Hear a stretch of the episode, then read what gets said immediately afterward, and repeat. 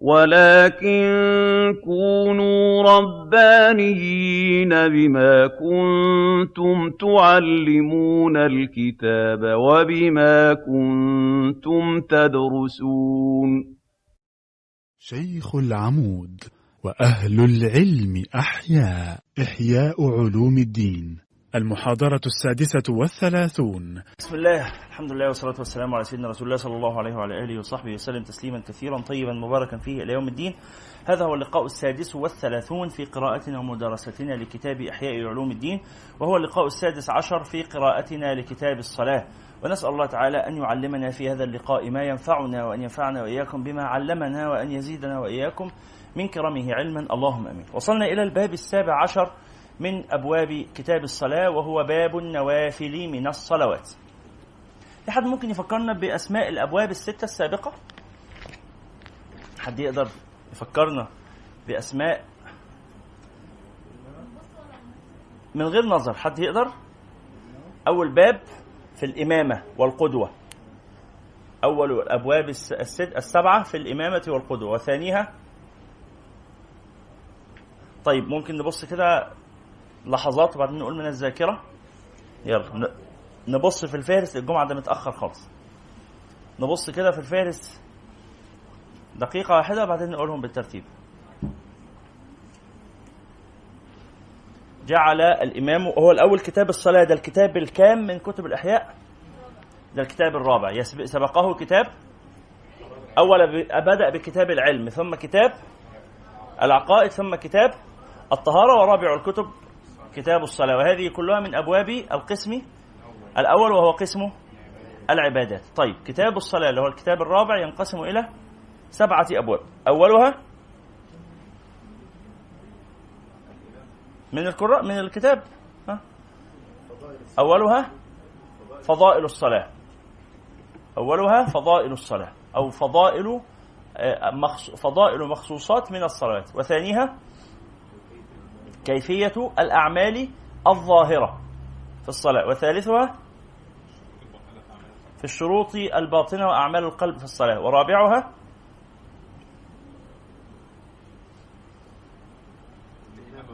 في الإمامة والقدوة. وخامسها في الجمعة.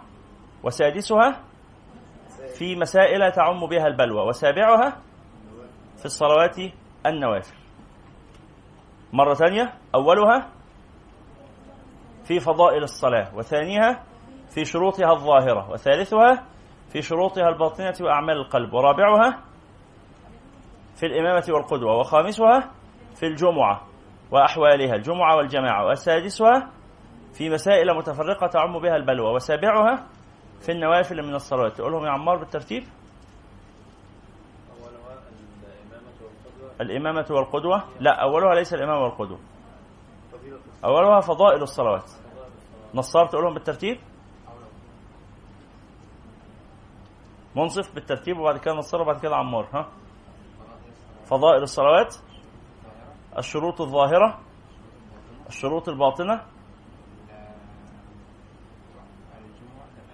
لا الإمامة والقدوة. الجمعة والجماعة. مسائل تعم بها البلوى ويحتاج المريد إلى معرفتها. النوافل من الصلوات. أحمد؟ فضائل الصلاة. الشروط الظاهرة. الشروط الباطنة. الإمامة والقدوة. الجمعة والجماعة. مسائل تعم بها البلوى ويحتاج المريد إلى معرفتها. النوافل من الصلوات. سارة؟ فضائل الصلاة. الشروط الظاهرة الشروط الباطنة الإمامة والقدوة الجمعة. مسائل تعم بها البلوى يحتاج المريد إلى معرفتها. النوافل من الصلاة عمار آخر حاجة؟ فضائل الصلوات. شروط الظاهرة الشروط الباطنة. الجمعة. الإمامة والقدوة بعد كده الجمعة. المسائل المتفرقة تعم بها البلوى ويحتاج المريد إلى معرفتها. النوافل من الصلاة إحنا ليه بنحفظ الترتيب ده أو يعني ضروري نبقى عارفينه؟ قلنا قبل كده إن إحنا نرتب مسائل العلم في ذهننا لكي نعود إليها عند الحاجة. كما قلنا قبل ذلك معرفة مظان العلم نصف العلم. معرفة مظان العلم. إن أنا أبقى عارف إن الكلام ده في الحتة الفلانية. ولذلك إحنا قلنا يعني نص نص فائدة الكتاب هي في فهرس الكتاب. إحنا أنتوا كلكم شفتوا الاستراتيجية اللي كنا قلناها قبل كده بتاعة القراءة. استراتيجية قراءة الكتب. ها؟ فلو تفتكروا كنا اتكلمنا عن في استراتيجية قراءة الكتب دي والتسجيل لسه رافعه قريب في آه، مذاكرة الفهرس إن الفهرس يتحفظ. إنك حتى لو نسيت الكلام اللي جوه بس على الأقل تبقى فاكر إن الكتاب ده يتضمن الموضوعات التالية بحيث لما تحتاج تبقى إيه؟ ترجع للجزء اللي أنت عاوزه. وصلت المسألة دي؟ ال mind map. بالضبط. ماشي. الخريطة الذهنية. ترتيب الذهن بخريطة. مش لازم احافظ كل التفاصيل بس أبقى عارف يتوصل لها إزاي كده مترتبة في ذهني ترتيب إجمالي. فيبقى كتاب إحياء علوم الدين تضمن أربعة أقسام القسم الأول في العبادات والثاني في المعاملات والثالث في المهلكات والرابع في المنجيات. فأما القسم الأول الذي هو العبادات فتضمن كم كتاب؟ عشرة كتب. أولها العلم وثانيها الطهارة وثانيها العقائد وثالثها الطهارة ورابعها الصلاة. وأما أما كتاب الصلاة الذي نحن بصدد دراسته فيتضمن سبعة أبواب. أولها في فضائل الصلاة وثانيها في الشروط الظاهرة وثالثها في الشروط الباطنة ورابعها في الإمامة والقدوة وخامسها في الجمعة والجماعة وسادسها في مسائل متفرقة تعم بها البلوى ويحتاج المريد إلى معرفتها وسابعها في النوافل من الصلوات قال رحمه الله الباب السابع في النوافل من الصلوات يعلم رحمني الله وإياك. آمين. أن ما عدا الفرائض من الصلوات ينقسم إلى ثلاثة أقسام. الفرائض عارفينها خلاص. الصلوات الخمس فرائض. ما عدا الفرائض ينقسم إلى ثلاثة أقسام. سنن ومستحبات وتطوعات. قال ونعني بالسنن ما نقل عن رسول الله صلى الله عليه وسلم المواظبة عليه كالرواتب عقيب الصلوات. عقيب يعني بعد بمسافة بسيطة مش عقب مباشرة بعدها بمدة. ده الفرق بين عقب وعقيب. عقب يبقى مباشرة. عقيب يعني بفاصل وجيز.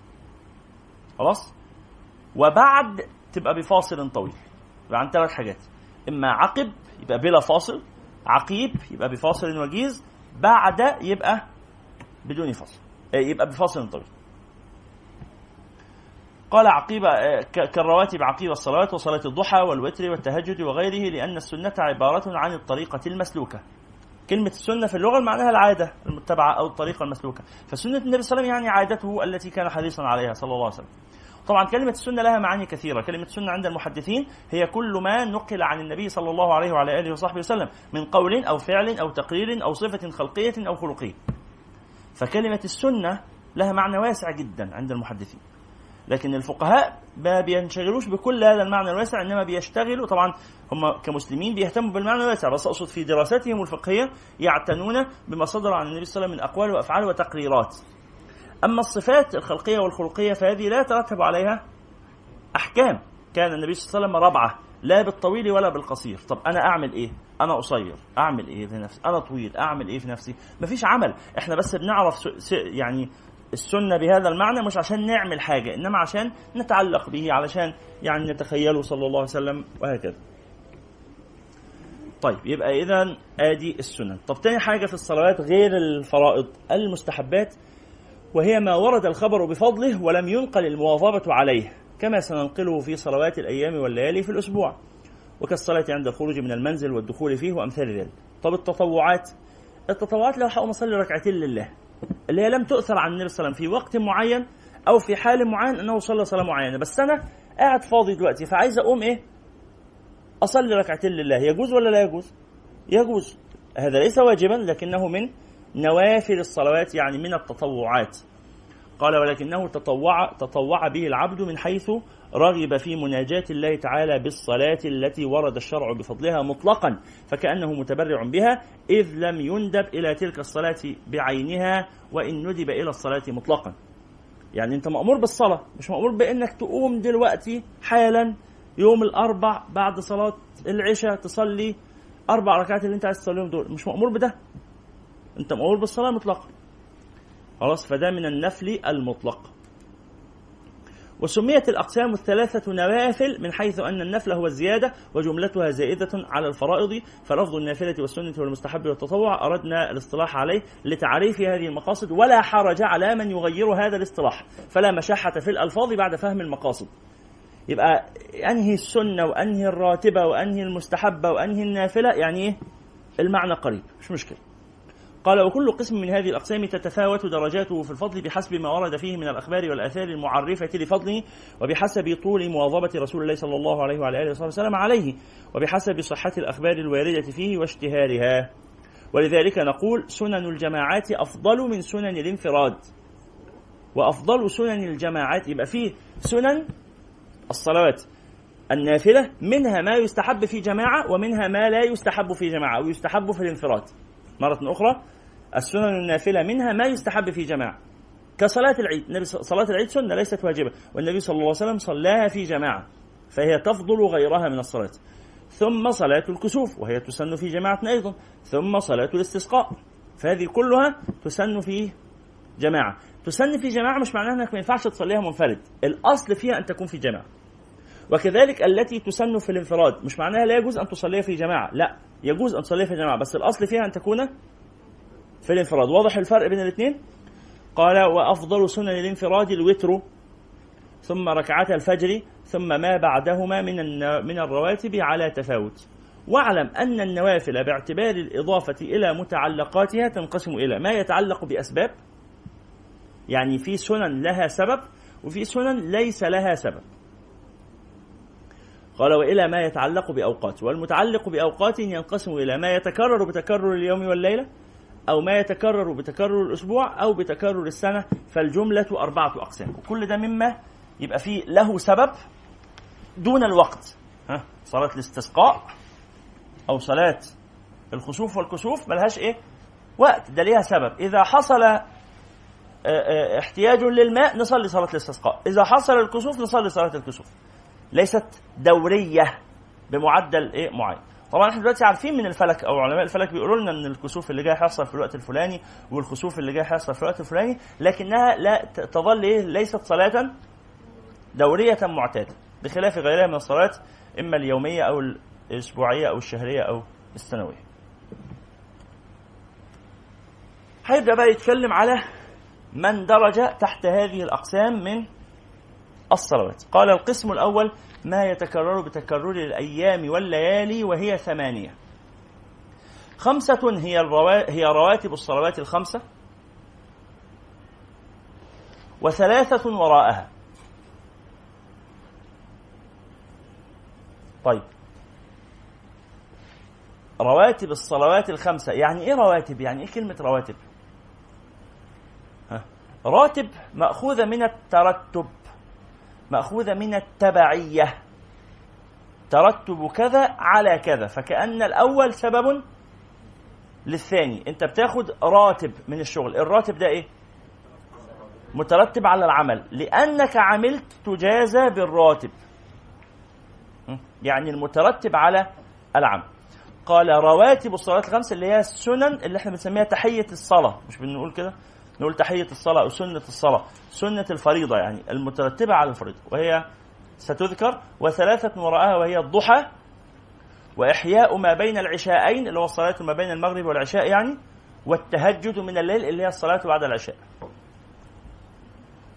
يبقى خمس رواتب وثلاثة غير الرواتب والثمانية دول في كل يوم وليلة. هيبدأ يتكلم عن هذه الثمانية فقال الأولى راتبة الصبح وهي ركعتان.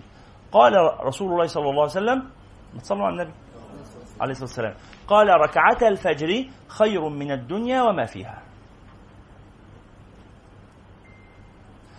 ويدخل وقتها بطلوع الفجر الصادق وهو المستطير دون المستطيل. إيه المستطير والمستطيل؟ يعني ندرسها في الفقه بالتفصيل. ممكن نفوتها دلوقتي. بس باختصار إن الفجر في نوعين في فجر كاذب اللي بيطلع الضوء من الأرض شعاع إلى السماء. ده فجر كاذب.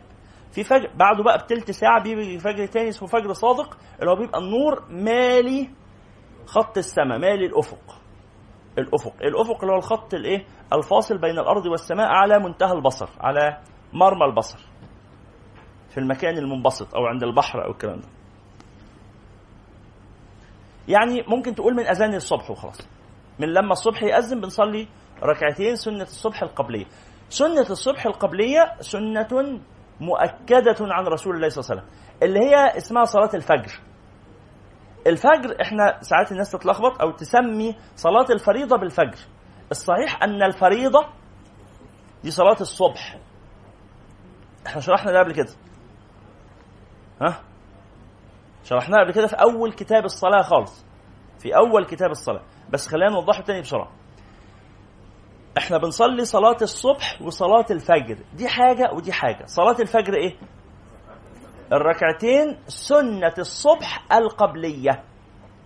سنة صلاة الصبح القبلية اسمها ركعتي الفجر. ركعتا الفجر. طب الناس بتسمي الفريضة بالفجر. مش مشكلة لا بأس. طب إحنا ساعات تروح علينا نومة فنصلي لما نصحى فنسميها صبح. آه ماشي دي صلاة فريضة برضه. دي صلاة فريضة. طب إحنا ممكن نصلي صلاة النافلة؟ لما نصحى يا واحد راحت عليه نومة ما غير الساعة 8 9 10 خلاص ولم يكن صلى الصبح في موعدها. هل يصلي الفجر اللي هي النافلة وبعدين يصلي الصبح اللي هي الفريضة؟ نعم. فإن النافلة تصلى في وقتها أو بعد وقتها. كما يستحب قضاء الفر... كما يجب قضاء الفرائض يستحب قضاء النوافل. يبقى راحت عليه نومة. ها؟ أو ترى أخر الصلاة بيقوم يصلي الف... يصلي ركعتين السنة اللي ركعتين الفجر وبعدين يصلي ركعتين الفريضة اللي ركعتين الصبح. طب ممكن يكتفي بركعتين الفريضة بس؟ آه ممكن مفيش مانع. هو الواجب إن هو يصلي الفريضة. قدر كمان يعمل معاها ركعتين السنة؟ يا ريت. طب لو أنا دخلت صليت دخلت المسجد صلوا على النبي. دخلت المسجد يا مولانا لقيتهم بيصلوا صلاة الصبح. وأنا فاتتني صلاة الفجر. يعني ما صليتش الإيه؟ السنة القبلية. ما, ركعت... ما صليتش الركعتين القبلية. ولقيتهم بيصلوا الفريضة.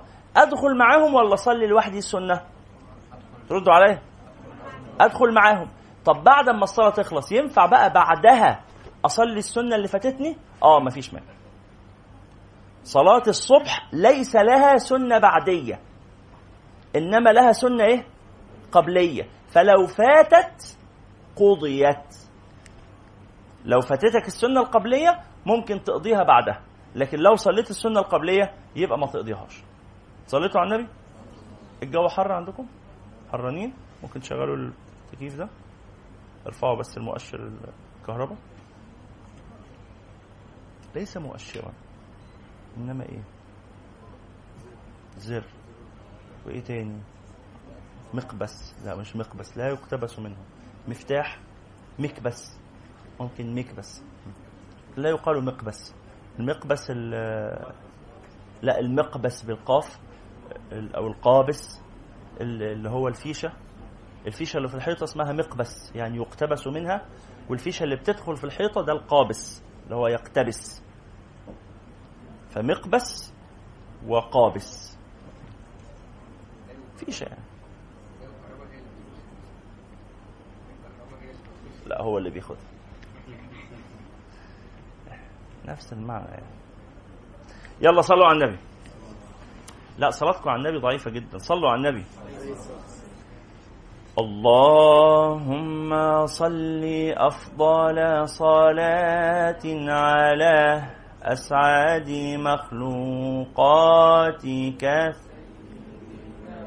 محمد وعلى آله وصحبه وسلم عدد معلوماتك ومداد كلماتك. ما ذكرك الذاكرون وغفل عن ذكره الغافلون. صلى الله عليه وعلى آله وصحبه وسلم. يبقى عرفنا صلاة الإيه؟ الصبح. قال الأولى راتبة الصبح وهي ركعتان. قال رسول الله صلى الله عليه وسلم ركعة الفجر خير من الدنيا وما فيها. ويدخل وقت وقتها بطلوع الفجر الصادق وهو المستطير دون المستطيل. وإدراك ذلك بالمشاهدة عسير في أوله إلا بتعلم منازل القمر إذ يعلم اقتران طلوعه بالكواكب الظاهرة للبصر فيستدل بالكواكب عليه ويعرف بالقمر في ليلتين من الشهر فإن القمر يطلع من الفجر ليلة 26 ويطلع الصبح من غروب القمر ليلة 12 من الشهر. هذا هو الغالب ويتطرق إليه تفاوت في بعض الفروج البروج وشرح ذلك يطول وتعلم منازل القمر من المهم المهمات وتعلم منازل القمر من المهمات للمريد حتى يطلع به على مقادير الأوقات بالليل وعلى الصبح ويفوت وقته إلى آخره يبقى هو أنا كان بيتكلم في مسألة فلكية في مسألة إيه؟ آه، إنك تعرف فات قد إيه من الوقت وفاضل قد إيه من الوقت. أصبح هذا في زماننا يعرف بالساعة. ها؟ كانوا يعتمدوا ساعتها على القمر خلاص فات هذا طبعا لو اللي فينا بقى يقدر إن هو كمان يتعلم فلك علشان يعرف المواعيد بالشمس أو بالقمر تبقى حاجة جميلة جدا. ليه؟ للتواصل مع الطبيعة. التواصل مع الطبيعة ده له أثر في النفس محمود. إنك بالنظر في الشمس والظل وال... وال... والأشياء من حولك تستفيد الإيه؟ العلم. كانت جدتي رحمها الله إلى أن ماتت ما تستعملش ساعة ابدا. ما تستعملش ساعة هي ماتت قريبا رحمها الله وعمرها ما استعملت الساعة. الساعة متعلقة في الحيطة وعمرها ما نظرت إليها ما تستخدمهاش إنما في أي وقت نسألها الساعة كام ينينا فتقول إيه؟ باقي على العصر باقي على الظهر تلت ساعة. آه، باقي على العصر نص ساعة. آه، آه، الساعة 11 ونص. الساعة عشرة وتلت. وتقول الكلام بدقة ممكن يبقى فيه غلط أربع دقايق ثلاث دقايق مش ممكن ما وصلتش خمس دقايق. فرق يعني إحنا نسألها ونبص على الساعة. يبقى في اختلاف عن اللي هي عن الساعة ثلاث أربع دقايق بكتير. فاعتادت هذا من كثرة إيه؟ نظرية بتقول كده بص في مرة بقول لها الساعة كام؟ قالت لي آه كذا. قلت لها طب الشمس تأذن إمتى؟ قالت لي لما ظل الحيطة دي يجي عند السور. قلت لها ده طول السنة قالت لي لا ده في الشتاء. لكن في الصيف قبل ما يقرب على السور بمتر. يبقى إيه؟ الظهر يأذن. فقعدت قاعد مراقب الظل. أول ما الظل لمس السور لقيت آه الأذان بيأذن.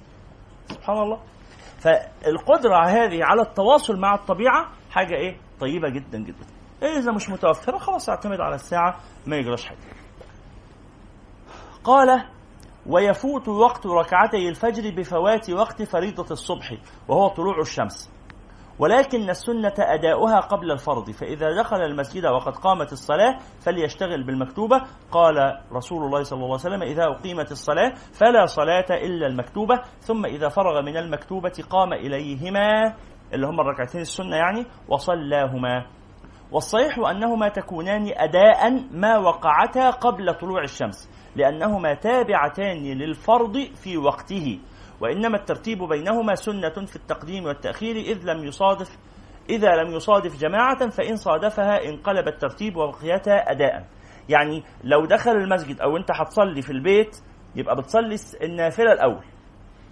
بتصلي النافلة الأول. لكن لو حصل ودخلت في الفريضة صلي الفريضة وابقى صلي النافلة بعدها ويبقى النافلة هنا أداء مش قضاء. أمال إمتى تبقى قضاء؟ إذا خرج وقتها خرج وقتها أن طلعت الشمس. فأنت بتصليهم الركعتين بس بتصليهم بنية الإيه؟ بنية القضاء مش بنية الأداء. أنتوا معايا؟ مفيش ما لهمش وقت كراهة. تصليها في أي وقت. والصحيح أنهما تكونان أداء ما وقعت إلى آخره. والمستحب أن يصليهما في المنزل لأن النبي صلى الله عليه وسلم يقول اجعلوا لبيوتكم من صلاتكم نصيبا. يعني إيه؟ ما تخليش البيت كده آه لا يذكر فيه الله ولا يقرأ فيه القرآن وصلاتك كلها في المسجد وبيتك بيشتكي. إنما لازم شوية من الصلاة تكون في البيت. طبعا بعض الرجال جعل الصلاة كلها في البيت. طب اجعلوا لمساجدكم من صلاتكم نصيب دي حاجة ثانية قال والمستحب أن يصليهما في المنزل ويخففهما ثم يدخل المسجد ويصلي ركعتي تحية المسجد ثم يجلس ولا يصلي إلى أن يصلي المكتوبة فما بين الصبح إلى طلوع الشمس الأحب فيه الذكر والفكر والاقتصار على ركعتي الفجر والفريضة واضح؟ في سؤال في هذا؟ في سنة الصبح القبلية فيها سؤال؟ تمام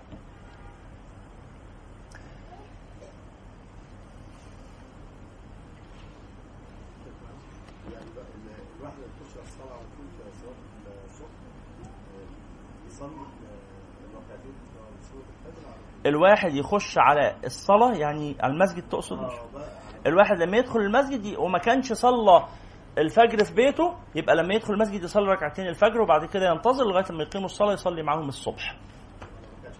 لو ما. لا يعني إيه لو صلى في بيته يعني؟ لو ما صليش في بيته يبقى الركعتين اللي بيصليهم دول هم الفجر. يبقى بيدخل يصلي ركعتين الفجر وينتظر يصلي الفريضة مع الجماعة. ما هو ينفع؟ ينفع اخد النيتين هي نيه تحية المسجد مع نية صلاة الفجر؟ آه ينفع. طب ينفع تحية المسجد مع نية صلاة الصبح اللي هي الفريضة؟ آه ينفع برضه. تحية المسجد تكون بأي صلاة؟ بصلاة بف... أنا بحيي المسجد بصلاة. يحييه بصلاة فريضة يحييه بصلاة نافلة لا إشكال. نعم؟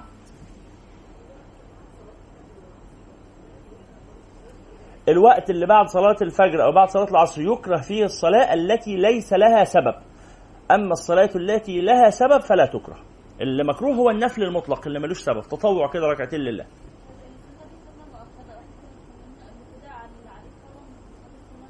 اللي عليه صلوات فائتة ما بيصليش السنن بما في ذلك السنن الإيه؟ المؤكدة. إنما إيه؟ يقضي هذه الأوقات في صلاة الفرائض. لا الكاميرا الثانية اضغط على الزر. شكرا لحضرتك. جزاك الله اللي قعد فترة بيقطع في الصلاة يعني عليه صلوات فائتة. اتكلمنا قبل كده عن الصلاة الفائتة وقلنا كل من كانت عليه صلاة فائتة وجب عليه أن ينشغل بقضائها ولا يصلي نوافل. شرحنا المسألة دي بالتفصيل قبل كده يا جماعة فارجعوا اسمعوا التسجيلات عشان ما نسألش فيها تاني. أي حد عنده سؤال في الصلاة اللي كان مقطع في الصلاة اللي فاتته صلوات قديمة اللي قعد فترة ما بيصليش الكلام ده كله لا يصلي فرائض لا يصلي نوافل إنما يصلي الفرائض فقط ويقضي ما فات. وأي حد عنده سؤال في النقطة دي يسمع التسجيلات الفائتة. نعم. ده ده إجماع نعم إجماع وأي حد عنده سؤال فيه يسمع التسجيلات الفائتة. أحيانا بصحى قبل الشروق بخمس دقائق ألحق أصلي الفريضة. ألحق أصلي الفريضة وبعدين أبقى أصلي النافلة. بعد وقت الشروق مش مشكلة. يبقى أنا بقضي النافلة. قضاء النافلة مستحب لكن قضاء الفريضة إن أنا أخر الفريضة فيخرج وقتها حرام. ألحق الفريضة الأول. سؤال آخر؟ سؤال آخر؟ بعد الشروق هيبقى لا هيبقى صلاة الفجر قضاء. هيبقى صلاة سنة الصبح قضاء. وبعدين يبقى أبقى أصلي الضحى. وبعدها أصلي الضحى. في سؤال آخر؟ بعد ذلك قال الثانية. الثانية من إيه؟ من رواتب الصلوات. الثانية راتبة الظهر وهي ست ركعات. ركعتان بعدها يعني بعد الظهر وهي سنة مؤكدة. وأربع قبلها وهي أيضا سنة وإن كانت دون الركعتين الأخيرتين. يبقى أربع ركعات قبل الظهر سنة غير مؤكدة وركعتين بعد الظهر سنة مؤكدة. ماشي كده؟ روى أبو هريرة رضي الله عنه عن النبي صلى الله عليه وسلم ما بتصلوش عليه. بنقرأ اسمه وما بنصليش عليه. صلى الله عليه وعلى آله وصحبه وسلم. أنه قال من صلى أربع ركعات بعد زوال الشمس يحسن قراءتهن وركوعهن وسجودهن صلى معه سبعون ألف ملك يستغفرون له حتى الليل. إسناد هذا الحديث لا يصح. إسناد هذا الحديث لا يصح. ولكن معناه طيب في فضائل الأعمال يعني. وكان صلى الله عليه وسلم لا يدع أربعا بعد الزوال يطيلهن ويقول إن إن أبواب السماء تفتح في هذه الساعة فأحب أن يرفع لي فيها عمل. رواه أبو أيوب الأنصاري. وتفرد أيضا هذا الحديث لا يصح. إسناده يعني ودلت عليه أيضا ما روت أم حبيبة زوج النبي صلى الله عليه وسلم أنه قال من صلى في في يوم اثنتي عشرة ركعة غير المكتوبة بنى الله له بيتا في الجنة. وهذا حديث صحيح. ركعتين قبل الفجر وأربع قبل الظهر وركعتين بعدها وركعتين بعد قبل العصر وركعتين بعد المغرب. وهذه الزيادة في إسنادها كلام. بداية الحديث صحيح والزيادة في فيها كلام. من أول الحديث من أول من من صلى في يوم اثنتي عشرة ركعة غير المكتوبة بنى الله له بيتا في الجنة هذا صحيح. ما بعد ذلك بعض العلماء صححه وبعضهم لم يصححه. طيب. وقال ابن عمر رضي الله عنهما من حفظت من رسول الله صلى الله عليه وسلم في كل يوم عشر ركعات فذكر له فذكر ما ذكرته أم حبيبة رضي الله عنها إلا ركعتي الفجر فإنه قال تلك ساعة لم يكن يدخل فيها على رسول الله صلى الله عليه وسلم ولكن حدثتني أختي حفصة رضي الله عنها أنه صلى الله عليه وعلى آله وصحبه وسلم كان يصلي ركعتين في بيتها ثم يخرج وقال في حديثه ركعتين قبل الظهر وركعتين بعد العشاء فصار الركعتين قبل الظهر آكد من جملة الأربعة. ويدخل وقت ذلك بالزوال الزوال اللي هو أذان الظهر.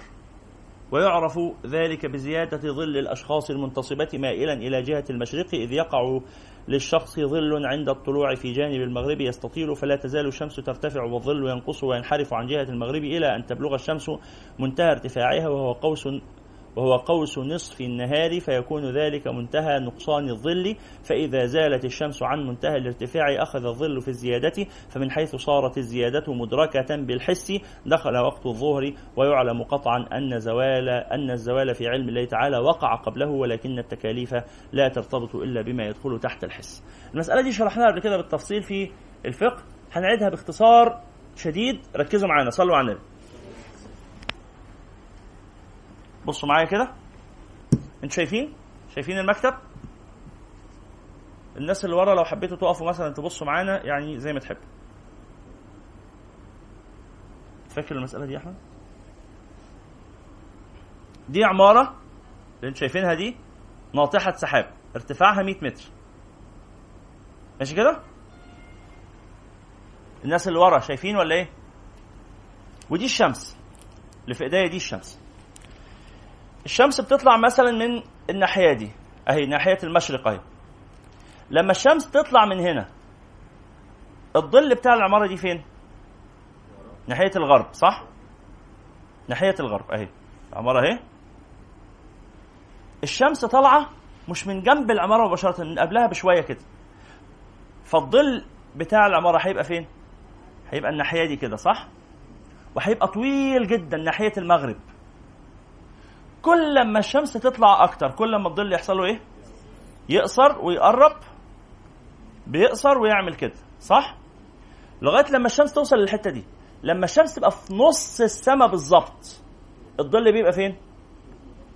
الناحية دي من العمارة وبيبقى في أقصر مستوى ليه. فظل العمارة ال 100 متر ممكن يوصل 20 متر بس في الأرض. 20 متر في أنهي اتجاه؟ اللي هو اللي قدام العمارة على طول. يعني جنب العمارة الناحيه الثانية وبعدين تبدأ الشمس تاخد خطوة. الحتة اللي لما تبقى الشمس في النص بالظبط دي اسمها الاستواء. الوقت ده اسمه وقت إيه؟ استواء يعني مستوية في نصف السماء. وبعدين تمشي حتة صغيرة. أول حتة بتاخدها دي اسمها الزوال. يعني زالت عن وسط السماء. اتحركت من وسط السماء. أول ما تتحرك حتة صغيرة الظل بيروح فين؟ الظل بيروح ناحية الغرب ناحية لا مش ناحية مش ناحية الشرق بقى مش الشرق كان الناحية دي فالظل بيروح ناحية الشرق ويحصل له إيه؟ ويبدأ يطول صح؟ كل لما تبعد أكتر كل لما الظل إيه؟ يطول يطول يطول لغاية لما تيجي هنا الظل بيبقى طويل جدا لغاية لما تغرب الظل بيختفي صح كده؟ فلما يوصل الظل لأقل مستوى ليه وبعدين يبدأ يطول أول ما يبدأ يطول الحركة دي أو اللحظة دي من اليوم اسمها الزوال اللي هو دخول وقت صلاة الظهر. عرفنا الظهر بيدخل وقتها إمتى؟ صليتوا على النبي؟ عليه الصلاة والسلام. يلا. قال والقدر الباقي من الظل الذي منه يأخذ في الزيادة يطول في الشتاء ويقصر في الصيف. اللي هو إيه؟ على حسب محور الأرض درجة ميل الأرض. ومنتهى طوله بلوغ الشمس أول الجدي. البرج في السماء ومنتهى قصره بلوغها أول السرطان. إيه، ده مش برج ده المدار. مدار الأرض. حول محورها ميل الأرض حول محورها ودورانها حول الشمس. ففي الصيف بتكون الأرض قريبة من إيه، في الصيف بتكون قريبة ولا بعيدة؟ أظن العكس. في الصيف بتكون الأرض بعيدة عن الشمس. في الصيف الأرض بتكون بعيدة عن الشمس. وفي وفي الشتاء بتكون قريبة. والاختلاف في مسألة الحر مش مش من الاقتراب والابتعاد على ما أذكر. أنا مش فاكر المعلومة دي كنت يعني من زمان ما, ما ذاكرتش يعني الجزء اللي كنت درسته في الفلك. في دورة هتعقد هنا قريب مع أحد الفلكيين رئيس جمعية مصطفى محمود في علم الفلك الجمعية المصرية لعلوم الفلك. رئيس الجمعية المهندس عصام جودة عامل دورة في هنا عن السياحة الفلكية اللي مهتم يعني إن هو يحضر. في مشكلة أو حاجة؟ مش مشكلة.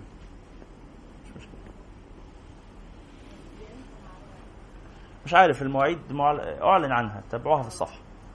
شوفوا مواعيدها في الصفحة. طيب نكمل. يعني مسائل إيه؟ حسابية متعلقة بالفلك لا نحتاجها الآن. قال ويعرف ذلك بالأقدام والموازين ومن الطرق القريبة في التحقيق لمن أحسن مراعاته أن يلاحظ القطب الشمالية بالليل ويضع على الأرض لوحا مربعا وضعا مستويا بحيث يكون أحد أضلاعه من جانب القطب بحيث لو توهمت سقوط حجر من القطب إلى الأرض ثم توهمت خطا من مسقط الحجر إلى الضلع الذي يليه من اللوح لقام الخط على الضلع على الزاويتين قائمتين أي لا يكون الخط مائلا إلى أحد الضلعين ثم تنصب عمودا على اللوح نصبا مستويا في موضع علامة هاء وهو بإزاء القطب فيظل فيقع ظله على اللوح في أول النهار مائلا إلى جهة المغرب على صوب الخط آ ثم لا يزال أو ألف ثم لا يزال يميل إلى أن ينطبق على الخط باء. بحيث لو مد رأسه لانتهى على الاستقامة إلى مسقط الحجر ويكون موازيا للضلع الشرقي والغربي غير مائل إلى أحدهما فإذا بطل ميله إلى الجانب الغربي فالشمس في منتهى الارتفاع فإذا انحرف الظل عن الخط الذي على اللوح إلى جانب الشرقي فقد زالت الشمس. طبعا مسألة هندسية فلكية. الشيخ يعني بيشرحها لنا لو إحنا مهتمين. حد هنا مهتم؟ لا. آه خلاص يبقى إحنا هنتجاوزها. طبعا في ناس مهتمين في ناس مهتمين لكن اللي حل الأغلب نتجاوزها. يلا. سامي وصل البتاع آه. ال الآية قول الله عز وجل في في الظل. آه ألم تر إلى ربك كيف مد الظل ولو شاء لجعله ساكنا ثم جعلنا الشمس عليه دليلا ظ قبضناه إلينا قبضا يسيرا. الله سبحانه وتعالى يمتن على عباده في هذه الآية بنعمة الظل. وأنه ظل ممدود كما جاء في الآيات الأخرى. وظل ممدود وماء مسكوب. فأن الظل ممدود. وليس ثابتا فلو كان ثابتا لأدى هذا إلى فساد الأشياء التي لا تصل إليها الشمس. بل نعمة الله تعالى إن يجي شوية ظل فنرتاح وبعدين يجي شمس فتطهر وتنظف وتطلع الزرع وبعدين يجي ظل تاني وتتقلب الحياة والتقليبات دي. تموت ناس وتحيي ناس وتموت جراثيم وتحيي جراثيم وتموت بكتيريا وتحيي بكتيريا ويقلب ربنا سبحانه وتعالى الدنيا بتقليب الشمس آه، وتقليب الظل. لكن ملاش علاقة بمسألة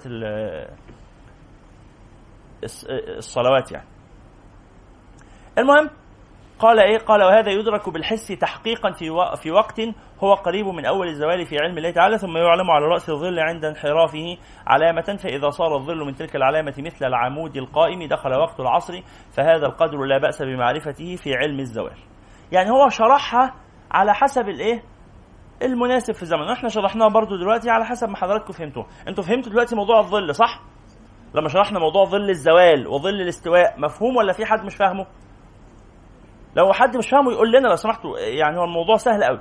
مفيش مشكلة إن إحنا نعيده. في حد مش فاهم الظل اللي شرحناه بتاع الزوال والاستواء؟ مين مش فاهمه يا جماعة لو سمحتوا يقول.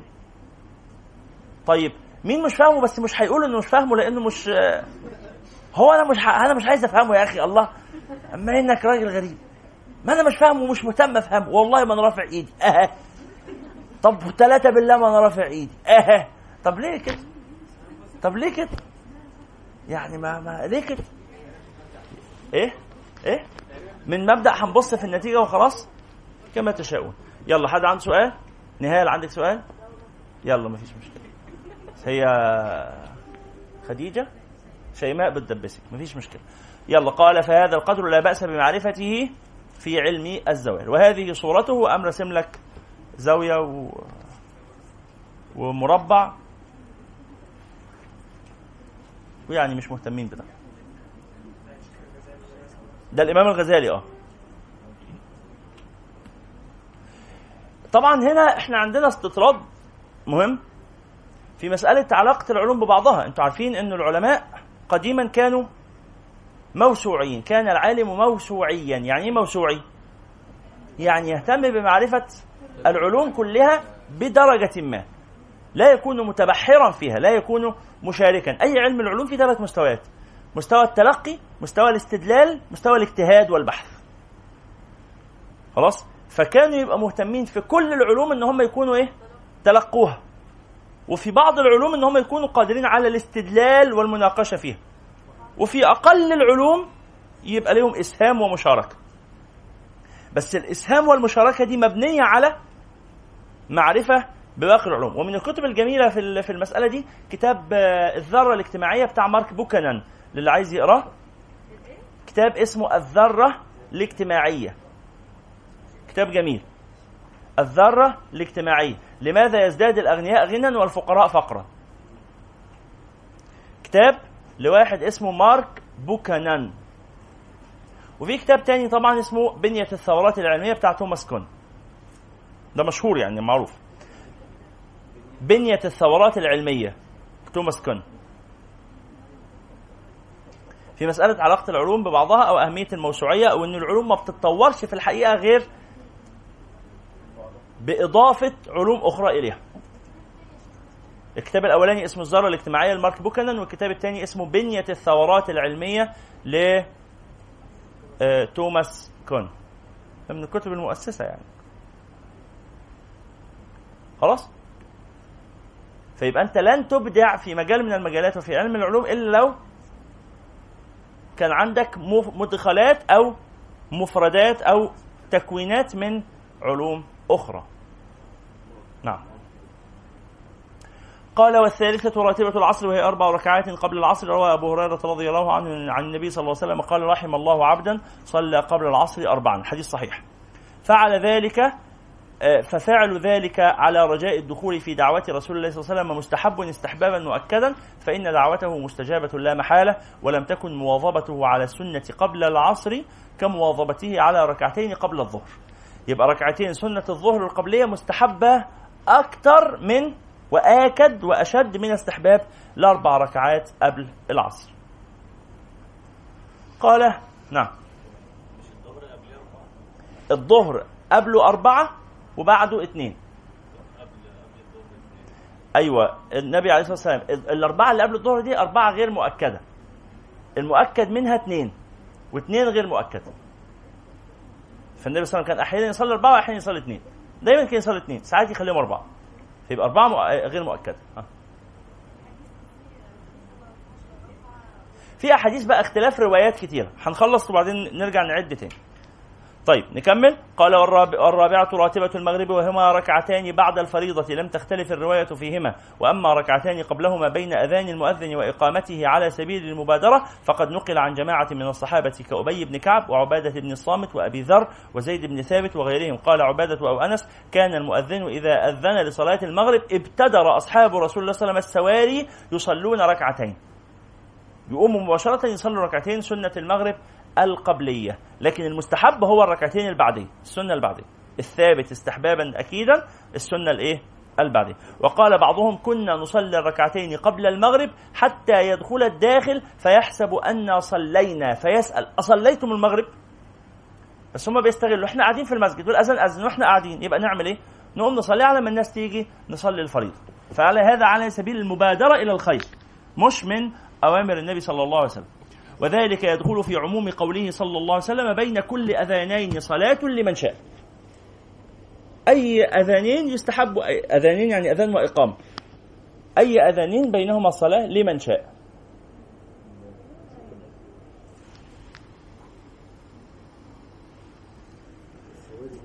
السواري اللي هي أعمدة المسجد. نبتدر السواري يعني يقوموا إلى أعمدة المسجد. عشان يبقى فيه سترة. نعم. ويدخل ذلك في عموم قوله صلى الله عليه وسلم بين كل أذانين صلاة لمن شاء وكان أحمد بن حنبل يصليهما فعابه الناس فتركهما فقيل له في ذلك فقال لم أرى الناس يصلونهما فتركتهما. الله ده ده حديث جميل قوي أو معنى جميل. وقال إن صلاته إن صلاتهما الرجل في بيته أو حيث لا يراه الناس أو إن صلاهما الرجل في بيته أو حيث لا يراه الناس فحسن. إحنا قلنا قبل كده يا جماعة إنه من المعاني الشرعية عدم مخالفة الجماعة. من المعاني الشرعية عدم التميز والتمايز عن الأقران. عيش زي ما الناس بتعيش.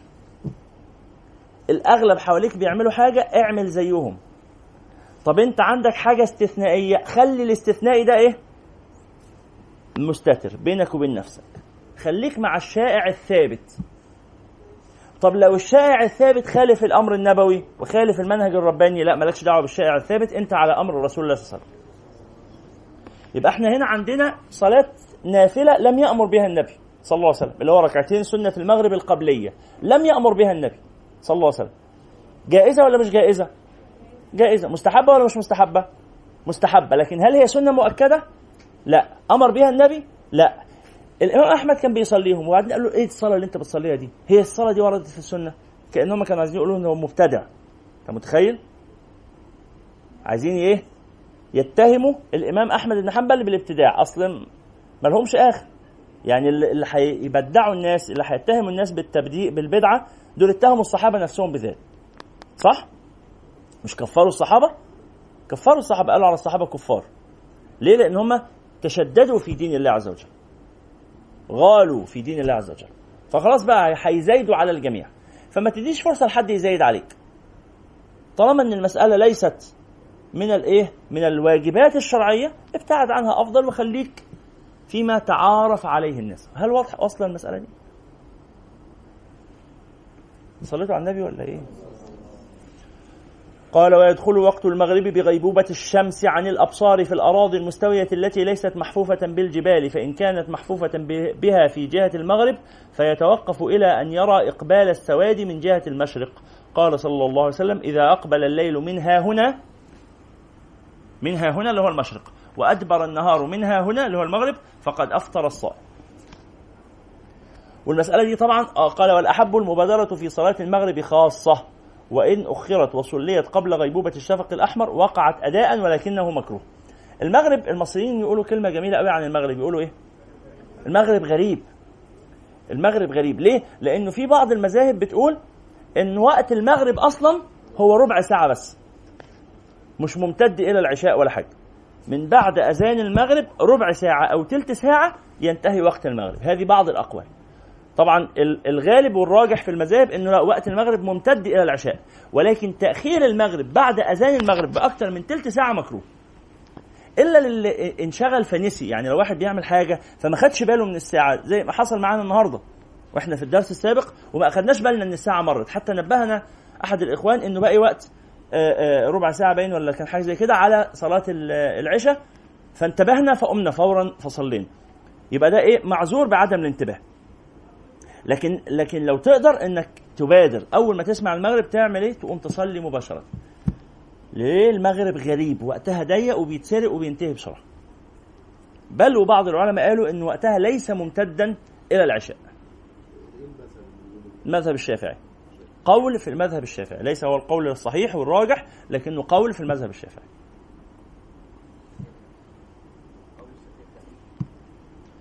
فالمصريين يقولوا المغرب غريب وده كلمة صحيحة وكلمة جميلة جدا. قال طبعا وهو قول الشافعي دي مسألة تعرفوها بقى من دراسة الفقه إن شاء الله. قال ويدخل وقته خلصنا. في هنا مسألة مهمة قوي ونبهنا عليها قبل كده. في بعض الناس في رمضان بيفطر برغم إنه شايف الشمس قدامه. بس مجرد إن هو سمع المسجد بيأذن أو سمع الإذاعة بتأذن. هو قاعد واقف في البلكونة في دور مرتفع الشمس قدامه اهي. بس إيه؟ المغرب أذن. هو في دماغ الناس سقط الارتباط تماما ما بين إيه؟ ما بين الشمس والصلاة. يعني هو الصلاة على الساعة رغم إنه المفروض إن هي صلاه المغرب بمعنى غروب الشمس. بمعنى غروب الشمس.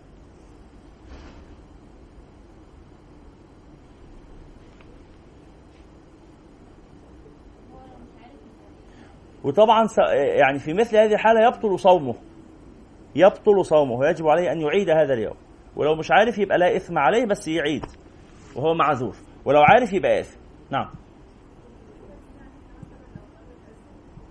في الحالة دي لو المغرب أذن يا مشايخنا لو أنت في مكان تعلم أنه مرتفع عن الأرض إنك في جبل إنك في مكان الأماكن المرتفعة 6 أكتوبر. إحنا بننبه على 6 أكتوبر وعلى التجمع. سكان التجمع وسكان 6 أكتوبر دول منطقتين عندنا هنا في القاهرة أعلى من المقطم أعلى من جبل المقطم. مناطق عالية بس علشان الارتفاع تدريجي ما بياخدوش ما بناخدش بالنا إن هي مرتفعة بس هي مرتفعة جدا عن سطح الأرض. فبيبقى في فرق ثلاث أو أربع دقائق ما بين الأذان عندهم وما بين الأذان في القاهرة. فما ينفعش يفطروا على توقيت القاهرة ولا ينفع يصلوا الفجر على توقيت القاهرة. إنما بيعملوا إيه؟ بينتظروا ثلاث دقائق تقريبا. ثلاث دقائق تقريبا. الأمر سهل. ينتظروا الثلاث دقائق دول وبعدين يفطر. نعم. في الصلاة وفي الصيام. الاثنين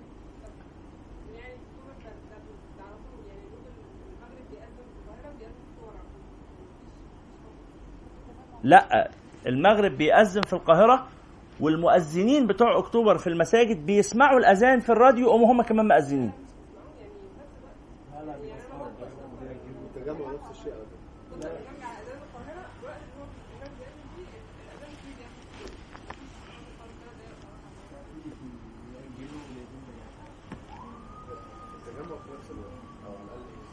يعني على كل حال ننتبه. أنا أنا شخصيا في بيتي أنا ساكن في مدينة نصر مش في التجمع ولا في أكتوبر في مدينة نصر. في رمضان ببقى واقف في البلكونة والمغرب بيأذن تحت وقرص الشمس في ش... في البلكونة قدامي طالع أنا قدامي صحراء مفيش عمارات قدامي. صحراء تماما. فبلاقي الشمس قرصها كامل والأذان بيأذن. الغلطة من عند مين؟ الغلطة من عند الشمس. الشمس مش ماشية على الساعة. الشمس الشمس بتلخبط الشمس بتلعب. الشمس مش منضبط عايزة إيه؟ ظبط وربط عايزة حد يزعق لها. والشمس تجري لمستقر الله. ذلك تقدير العزيز العليم. فيبقى أكيد الغلطة في الساعة الغلطة في المؤذن الغلطة في في البشر. إن هم مش واخدين بالهم. فينبغي إن المؤذن في منطقتنا إحنا طبعا ده لأن أنا كمان ساكن في دور مرتفع شويتين أو شوية تحت مش باين. فالناس لو يعني أنا في نفس اللحظة دي لو أنا واقف في الأرض تحت هلاقي الشمس غربت. فالناس اللي ساكنين عندنا في الدور الأرضي يفطروا عادي. ف... آه شرحنا المسألة دي قبل كده بالتفصيل. الناس اللي في الأدوار المرتفعة لسه شايفين الشمس. يبقى لسه ما, ما يفطروش دلوقتي. ينتظروا دقيقة أو دقيقتين على حسب لما تغرب. ده لو عنده الفقه ولو مش عنده ادينا بنقوله لو انت نزلت الدور اللي تحت تفطر تحت. تفطر تحت. زي الطيارة يا جماعة مش أنا لما ببقى راكب طيارة وأروح لبلد تانية بصلي على توقيت البلد التانية ولا البلد اللي أنا كنت فيها؟ البلد التانية. بعد شوية على فكرة ممكن يحصل تقدم علمي شديد في وسائل المواصلات فنقدر مثلا نسافر بسرعة الصوت اللي بيقولوا عليه. طبعا مش ممكن فيزيائيا إن إحنا نسافر بسرعة الضوء لكن ممكن بسرعة الصوت. القطر آه، أسرع قطر في العالم دلوقتي بقى سرعته كام؟ في اليابان آه أنا ركبته. آه لا لا مش 200 إيه بس الله يسامحك 200 إيه. أسرع واحد في العالم آه لغاية قبل المغناطيسي بتاع الصين كان المغناطيسي بتاع اليابان ده وكان أظن 700 آه 700 ولا ولا 600 حاجة كده. آه أنا عارف. هو هو كان كتير فعلا. وهو كتير. هو 600 أو 700 كيلو متر في الساعة. على ما أذكر الآن. ولا 350 لا لا كان أكتر من 500 أنا مش فاكر بدقة. عشان بس ما بقاش إيه كذبت في النقل. بس أنا آه، هو كان سريع جدا. ف آه، افترضنا إن إحنا مثلا بقى في عندنا قطار بينتقل بسرعة 1000 كيلو متر في الساعة. مثلا يعني. فانت ركبت القطر ده ووصلت آه أو لا لو قلنا 1000 كيلو متر في الدقيقة هل ده ممكن يحصل؟ وارد مع التقدم العلمي إن إحنا ننتقل بسرعة 1000 كيلو متر في الدقيقة. عارفين التيوب اللي بيعمله الراجل آه، إيلون ماسك ده وبتاع والكلام ده؟ إن إحنا إيه تدخل في في تيوب مفرغ من الهواء في كبسولة. أول ما تدخل فيها تتشفط تطلع الناحية الثانية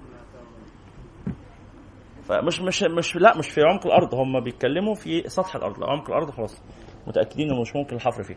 فعلى كل حال يعني فلو حصل إن أنت ركبت حاجة زي كده وصلتك آه الكويت مثلا. هتفطر على توقيت الكويت ولا على توقيت مصر التي تركتها؟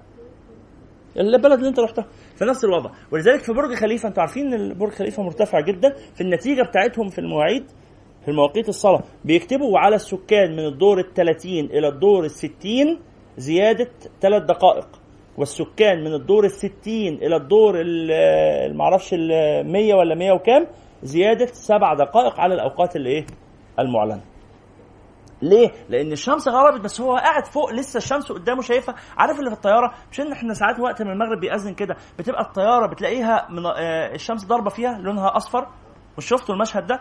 إنه الناس اللي في الطيارة الشمس بالنسبة لهم فين؟ شايفينها. أنت فاهمين المعنى ده؟ الشمس نزلت، إحنا هنا على الأرض، هي بالنسبة لنا اختفت، لكن لما تكون بتبص من هنا أنت لسه شايفها. لسه شايفها. نعم. فتلتزم بالحتة اللي انت فيها وبالتالي فلو انت في الطيارة لا تفطر حتى تختفي الشمس ان هي ما تبقاش انت شايفها بغض النظر بقى الناس اللي في الأرض تحتك شايفينها أو مش شايفينها بيكتبوا في برج خليفة كده للناس آه بيكتبوا للمقيمين في البرج اللي هو على السكان خارج ال...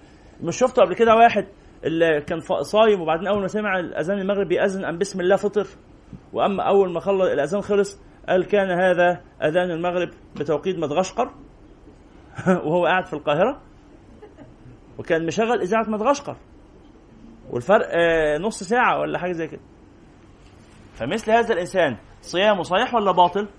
صيامه باطل، هل عليه إثم؟ لا إثم عليه لأنه لم يتعمد، ده مخطئ، معذور، لكن صيامه باطل. 603 بقى هو كده، هو كان أسرع من 500. أسرع قطار في العالم 600 ده أنا فاكر إحنا لما ركبناه قالوا لنا إن المسافة دي لو هنمشيها بالعربية هتاخد مننا بين أربع ساعات أو أو ثلاث ساعات حاجة زي كده وخدناها في القطر 25 دقيقة والعجيب إن هو على على هذه السرعة الهائلة ثابت ثبات غير عادي. إحنا ما أنا ما خدتش بالي إن إحنا حسيت بقى إن إحنا بقى اللي هو إيه؟ هنا بقى العربية اللي هي لما بتعدي 40 بتكركر بقى وتحس إن أنت حت... هتنفجر وهتروح الفضاء وبتاع. بدأ يقول القطر اتحرك. أنا مستني الإثارة. والله التجربة كانت مملة جدا. لا تتخيلوا كم الملل اللي أنا حسيت مفيش أي إثارة. ليه؟ لأن أنا قاعد مستني. عارفين تجربة قطر الموت اللي في دريم بارك؟ يعني أنا مستني حاجة همسك بقى ونفضل نعمل كده. ووشي بقى والهواء يروح يمين وشمال. يعني تجربة مثيرة. قاعدين كده. إمتى هيتحرك يا جماعة؟ إمتى هيتحرك يا جماعة؟ قاعدين ما إيه التأخير ده عن المواعيد؟ بقى لنا ربع ساعة بتقولوا هيتحرك وبيتحرك ببطء. وابص جنبي وكان في, في ماشي في غابة. فجنبي شجر عادي يعني شبه ما بيتحرك يعني اللي هو بيتمشى كده. بعد اكتشفت في نهاية الرحلة إن الرحلة انتهت إن الرحلة بدأت وانتهت لأنه معزول عن الهواء الخارجي وبيتحرك بالمغناطيس مرفوع عن الأرض المغناطيس هو ما بيلمسش الأرض أصلا هو مرفوع عن الأرض. إيه؟ زي الحياة الدنيا. بالظبط. زي الحياة الدنيا. تتخيل إنها مثيرة وجميلة وبتاع وتفضل مستني الإيه؟ الضوء اللي جاي في آخر النفق وبعدين تلاقي نفسك وصلت لآخر النفق وإن ده كان قطر جاي في آخر النفق يقوم إيه؟ مخلص الموضوع. ما تستناش حاجة. يعني سبحان الله. مين يصدق إحنا طول عمرنا نقول 2020 دي لما نوصل لها بقى يعني إيه؟ هنبقى بنطير بقى هنبقى يعني البني آدمين دول هيبقى التقدم العلمي و... 2020 كمان كام يوم أهي وإحنا قاعدين زي ما إحنا يعني ما عادي الحمد لله. الحمد لله. إيه؟ لو كنت في اليابان ما كنتش هتحسوا لا. صدقوني آه. لا لا تجربة فعلا مملة. يعني أنا تجربة سفريتي اليابان قعدت مثلا ثلاث أسابيع راجع مش مبسوط يعني. ممل. ممل وكئيب. بلد سخيفة جدا. أنا بعد ثلاث أيام بعد ثلاث أيام قلت لباشمهندس أمين قلت له عايز ارجع مصر. قال لي ومن سمعك. بلد ما بتصليش على النبي. هي دي كلمته. كلمة جميلة. بلد ما بتصليش على النبي. إحنا أول ما وصلنا أنا فاكر هناك أول ما وصلنا المطار واحد صاحبنا راح دخل الحمام ورجع وقال روح ادخل الحمام. قلت له مش عايز. قال لازم تعوز. روح ادخل الحمام. له هو إيه لازم أعوز؟ مش عايز أدخل الحمام. دي مسألة. قال لي روح هتنبهر. قلت له مش عايز انبهر أنا مش جاي للانبهار أنا جاي للاستفادة. فلو كان في حاجة مفيدة قال لي الحمام مفيد. روح بس. والحقيقة رحت يعني عندهم في الحمام كمية زراير كده على يمينك وشمالك تحسسك انك قاعد في إيه طيارة يعني. زراير بت إيه بتطلع صوت وتطلع ريحة وتطلع مزيكا وتطلع مية سخنة وتطلع مية ساقعة وتطلع مية شديدة وتطلع مية بطيئة وتطلع هواء وتطلع هواء سخن وتطلع هواء ساقع تفاصيل معقدة جدا ومركبة. بس في النهاية بعد ثلاث أربع مرات من الاستخدام حمل خلينا من سيرة اليابان بس عشان لما بتفتح فيها بتكلم كتير. خلينا في, في الصلاة. صلوا على النبي. اتفضل معلش. على على ذكر اليابان أنا يعني كنت قرأت قبل كده إن لما أقيمت الإمبراطور الناسي اسمه بعت يعني وفود من كل الأديان عشان يعمل الدين الرسمي لل- لليابان. وكان الأزهر ليه دور كبير. أنا ناسي اسم الشيخ. راح هناك و... صح؟ صح. أنا ناسي اسم الشيخ آه. وصلنا لإيه بقى دلوقتي؟ عدد المسلمين في اليابان وعدد كل الديانات آه، في اليابان عدد محدود جدا. الأصل في اليابان هي ال- الشينتو والبوذية وهو مش ديانات حقيقية هي ديانات أخلاقية لكن الشعب علماني يعني. هو هو ما عندوش إيمان بالغيب قوي انه فكرة ال- الآخرة عندهم مش مش موجودة. هو البشر إن هي إلى حياتنا الدنيا نموت ونحيا. البشر بعد ما بتنتهي حياتهم بيتحولوا لأشكال أخرى وأنماط أخرى. آه، يا إما يبقوا بقى يجوا قطط يجوا كلاب يجوا كده أو يجوا مخلوقات جميلة. تصور كده معين بس مفيش فكرة الآخرة والحساب يعني. مش موضوعنا بقى يا جماعة خلونا إن اليابان الله يخليكم. مش موضوعنا. قصة اليابان كلها مش موضوعنا. بالنسبة للانتحار في اليابان عالية جدا بسبب إن هو إن هم شعب ممل. هم زهقانين من الدنيا. هم قاعدين بيشتغلوا في اليوم. هقول لكم حاجة. هقول لكم حاجة. طلع قانون في اليابان يحدد إنه أقصى عدد لساعات العمل آه، آه، عشر ساعات في اليوم. لا يسمح لمواطن أو موظف إنه يشتغل أكتر من كده. فبقوا الناس يزوغوا من القانون فيروحوا يشتغلوا بس ما يمضوش إن هم اشتغلوا عشان ما يتعاقبوش. لأن هو بالنسبة له هو عايز يشتغل. فلو آه اللي هو اديني شوية شغل والنبي أنا عايز محتاج شغل. فلو اتسجل في البصمة أو في في الامضة إن هو اشتغل هيتجازى. فيعمل إيه؟ يتهرب من القانون. يبصم إن هو روح. ضحكت عليهم. فلت منيهم ويقوم داخل مشتغل. فيعني إيه؟ حالهم صعب. إنما إحنا هو في زي الجمال اللي عندنا الحلاوة اللي عندنا. ولا ال- القهاوي. الحمد لله. يلا صلوا على النبي. كفاية الله يخليكم سيره اليابان كفاية. خلينا في الصلاة. قال يبقى الفكرة في المسألة اللي إحنا بنتكلم عليها إيه؟ متابعة الشمس بالعين. طب مش هعرف أتابعها بعيني حواليا عمارات إلى آخره؟ أبقى عارف طبيعة المنطقة اللي أنا فيها. بس ببساطة كده يعني طبيعة المنطقة اللي أنا فيها. قال وأخر عمر رضي الله عنه صلاة المغرب ليلة حتى طلع نجم.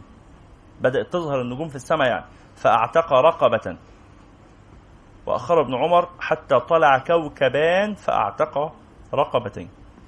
وهذا يدل على كراهية التأخير. والخامسة راتبة العشاء الآخرة وهي أربع ركعات بعد الفريضة. قالت عائشة رضي الله عنها كان رسول الله صلى الله عليه وسلم يصلي بعد العشاء الآخرة أربع ركعات ثم ينام. كان رسول الله صلى الله عليه وسلم يصلي بعد العشاء الآخرة أربع ركعات ثم ينام. واختار بعض العلماء من مجموع الأخبار أن يكون عدد الرواتب سبع عشرة ركعة كعدد المكتوبة طبعا صلاة الفريضة 17 ركعتين الصبح وأربعة الظهر وأربعة العصر يبقى كده 10 وثلاثة وأربعة سبعة على العشرة يبقى 17 دي ركعات الإيه؟ الفرائض. فبعض العلماء قالوا إن ركعات النوافل نفس العدد. تبقى إزاي؟ قالوا ركعتها الصبح وأربع قبل الظهر وركعتان بعدها. كده كام؟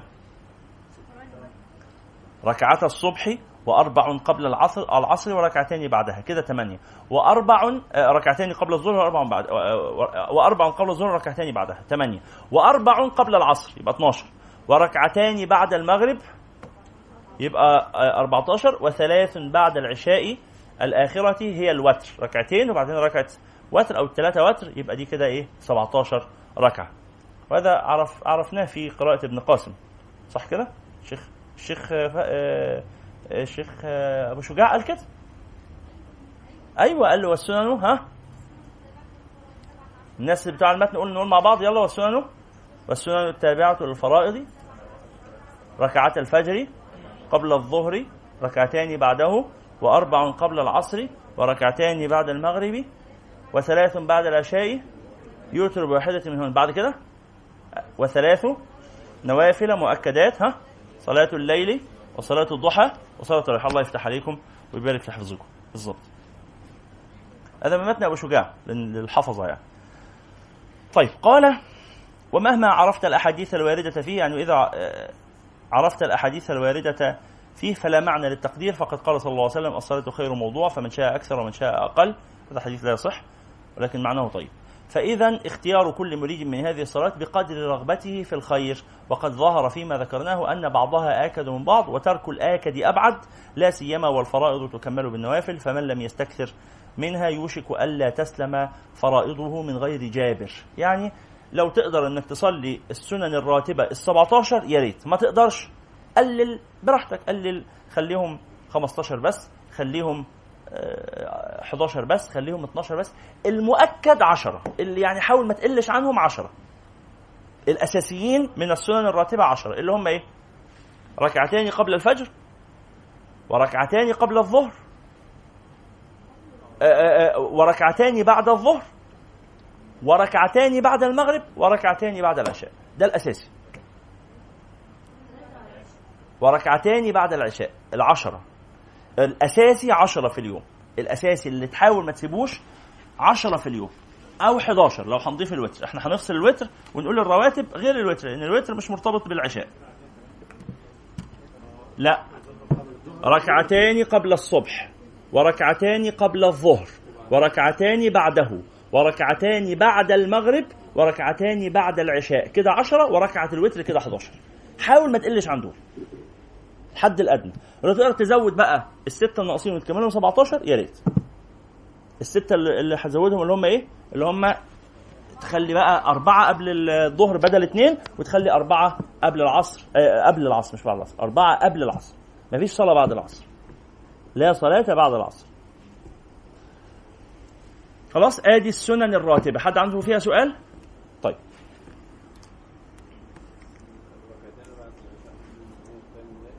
الركعتين اللي بعد العشاء ممكن يبقوا قيام ليل آه قيام الليل ركعتين اثنين بنية قيام الليل تجزئ.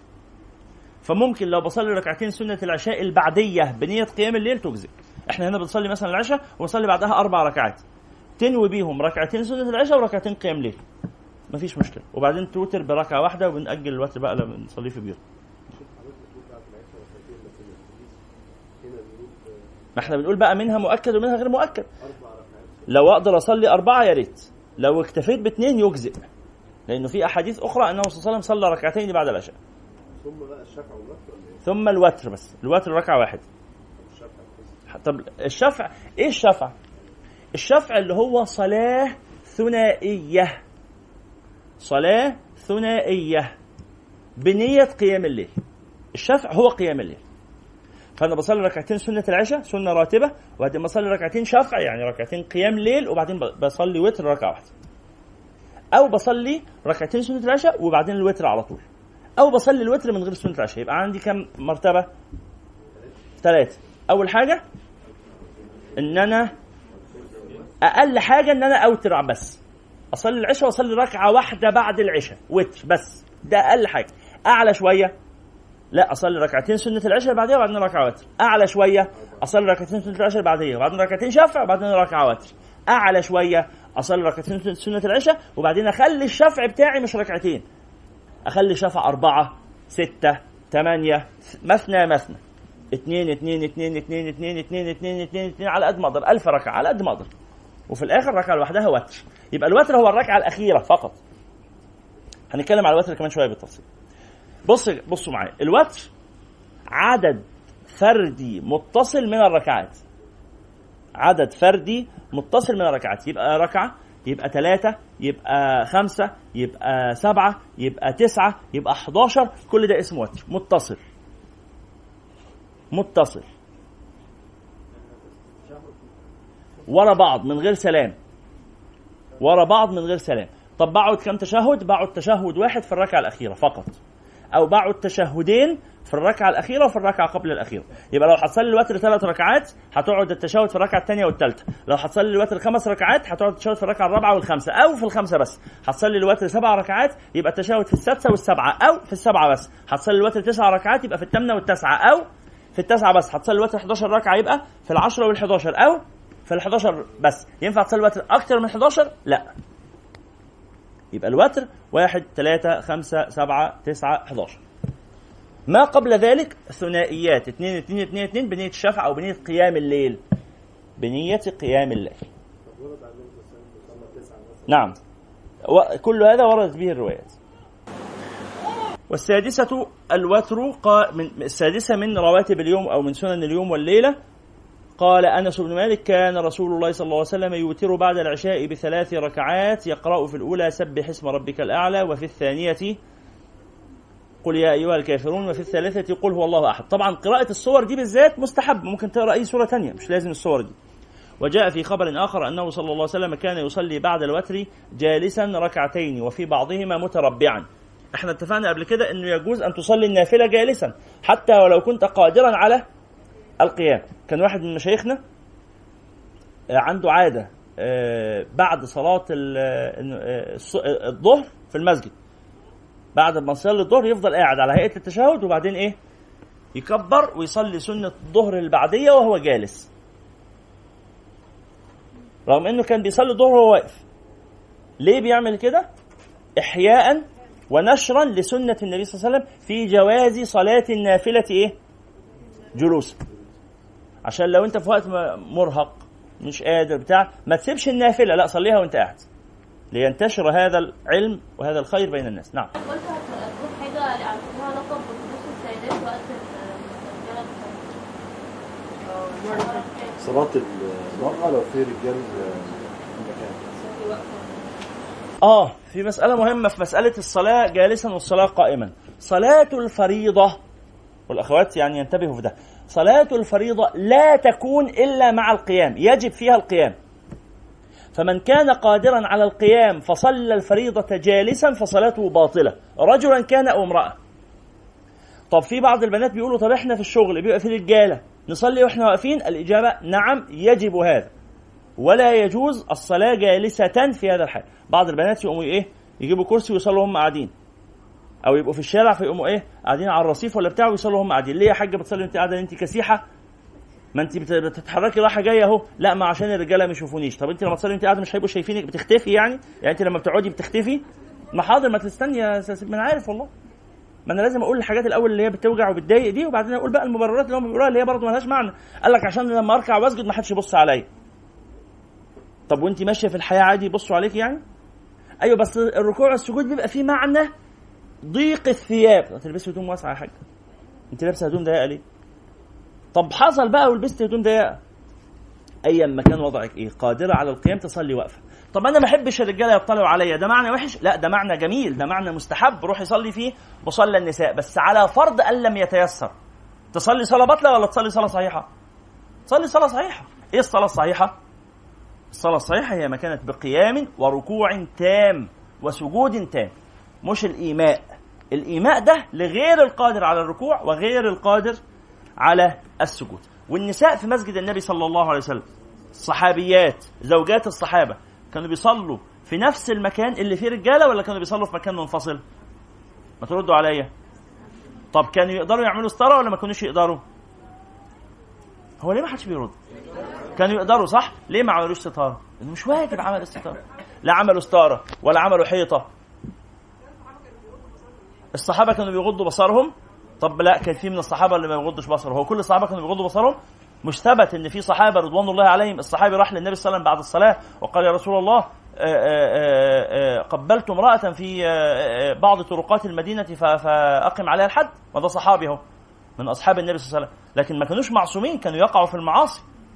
مش كان مش كان سيدنا الفضل بن العباس مع النبي صلى الله عليه وسلم وعمال ينظر إلى النساء ويقوم النبي يلف وشه. يقوم ينظر إلى النساء يقوم النبي يلف وشه كل شوية ما شاب صغير حدث السن. حدث السن ففي بنات ورا فيبص كده. فيقول النبي صلى الله عليه وسلم يرى هذا. ما ينكرش عليه بس يقول له ركز بص لقدام. تلطف معاه. ما أمرش بقى النساء وقال لهم حطوا ستاره لحسن الفضل بيبص عندكم. ما المرأة في حجابها. خلاص. المرأة تحتجب بس خلاص. ما بعد ذلك والله تعالى قال ولا يبدين زينتهن إلا ما ظهر منها. قالوا ما ظهر منها إيه؟ إيه اللي بيظهر من الزينة؟ جسدها طويلة. ولا قصيرة تخينة ولا رفيعة الثياب لا تستر هذا. صح؟ الهدوم مهما كانت واسعة. ما تدليش إن البنت دي آه، آه، تخينة مثلا أو إنها رفيعة أو إنها طويلة أو إنها قصيرة إلى آخره. فظاهر الجسد طالما العورة مستورة يبقى ظاهر الجسد إيه؟ معفو عنه يجوز ظهوره. ما يجيبش عليها إن هي يعني تحط خيمة حواليها بحيث ما حدش يعرف هي أبعادها عاملة إزاي. مش واجب هذا. مش واجب. وسيدنا ومين سيدنا أظن أبو بكر لما احتجبت النساء ودخل وراء السيدة حفصة وهي في حجابها منتقبة وكل حاجة بس قال يا حفصة إنك لا تخفين علينا. يحصل كتير بعض زميلاتنا تلبس النقاب بس لسه عارفين دي فلانة. من غير ما تتكلم ولا حاجة أول يوم ليها في في الشغل بعد النقاب. أول ما تدخل إيه ده ما شاء الله هي منى انتقبت. عرفنا منين إنها منى. هي بقى تتشال وتتحط. طب أنا مغطيه وشي زي هديدي كده وهو متنكر. عرفتوا إزاي إن أنا؟ هو إيه؟ هو أنا مش باين عليا إن أنا انتقبت. لا يا منى باين إنك انتقبتي بس هتفضلي منى يعني. وأنت لما انتقبتي هتبقي زينب. إحنا عارفينك خلاص. ها؟ كيف؟ أصل الإنسان بيتعرف إزاي؟ من هيئته على بعضها كده. مش بس الوجه. ما ممكن واحد من ظهره تعرفه صح؟ هيئته وطريقته وهكذا يعني. فالقصد إنه المرأة تصلي قائمة. لو راحت صلت في مصلى النساء يا ريت. خير وبركة. بس لو الشغل ما فيهوش مصلى النساء تعمل إيه؟ بمنتهى البساطة. تجعل ظهرها إلى الحائط. يعني إيه ظهرها إلى الحائط؟ إحنا بنصلي أهو. دي أوضة الشغل. ها؟ المكتب أهو. قصدي القبلة أهي. القبلة في هذه الناحية. تعمل هي إيه؟ ترجع ورا وتخلي ظهرها للحيطة وتصلي. بس. طب لو الشغل ما فيهوش حيطة ممكن تخلي ظهرها إليها تصلي في أي حتة. طب لو في رجالة شافوها هي بتصلي صلاتها بطله لا صلاتها مش بطله صلاتها صحيحة. يعني يجوز للرجال أن ينظروا إلى النساء. أنا قلت كده. أنا قلت يجوز. ما انت انت ما انت, ما انت إيه ما تسمعش الكلام وتعكسه عليا أنا ما قلتش يجوز أنا بكلم المرأة اللي صلت دي صلاتها إيه؟ صلاتها صحيحة. الراجل بقى لما يغضش بصره. آثم. بس. نعم. وانت ماشي في الشارع النظر إلى النساء حرام. في الشارع أو في البيت مفيش فرق. النظر إلى النساء من غير حاجة حرام. النظر يجوز للحاجة. لو في معاملة لو في بيع وشراء لو في مقتضي. مفيش مقتضي يبقى تغض البصر عن النساء حتى المحجبات. ممكن أصلي قيام ليل وأنا في المواصلات؟ آه اتكلمنا قبل كده عن الصلاة في الدابة أو الصلاة على الدابة. وإحنا نازلين النهارده مروحين.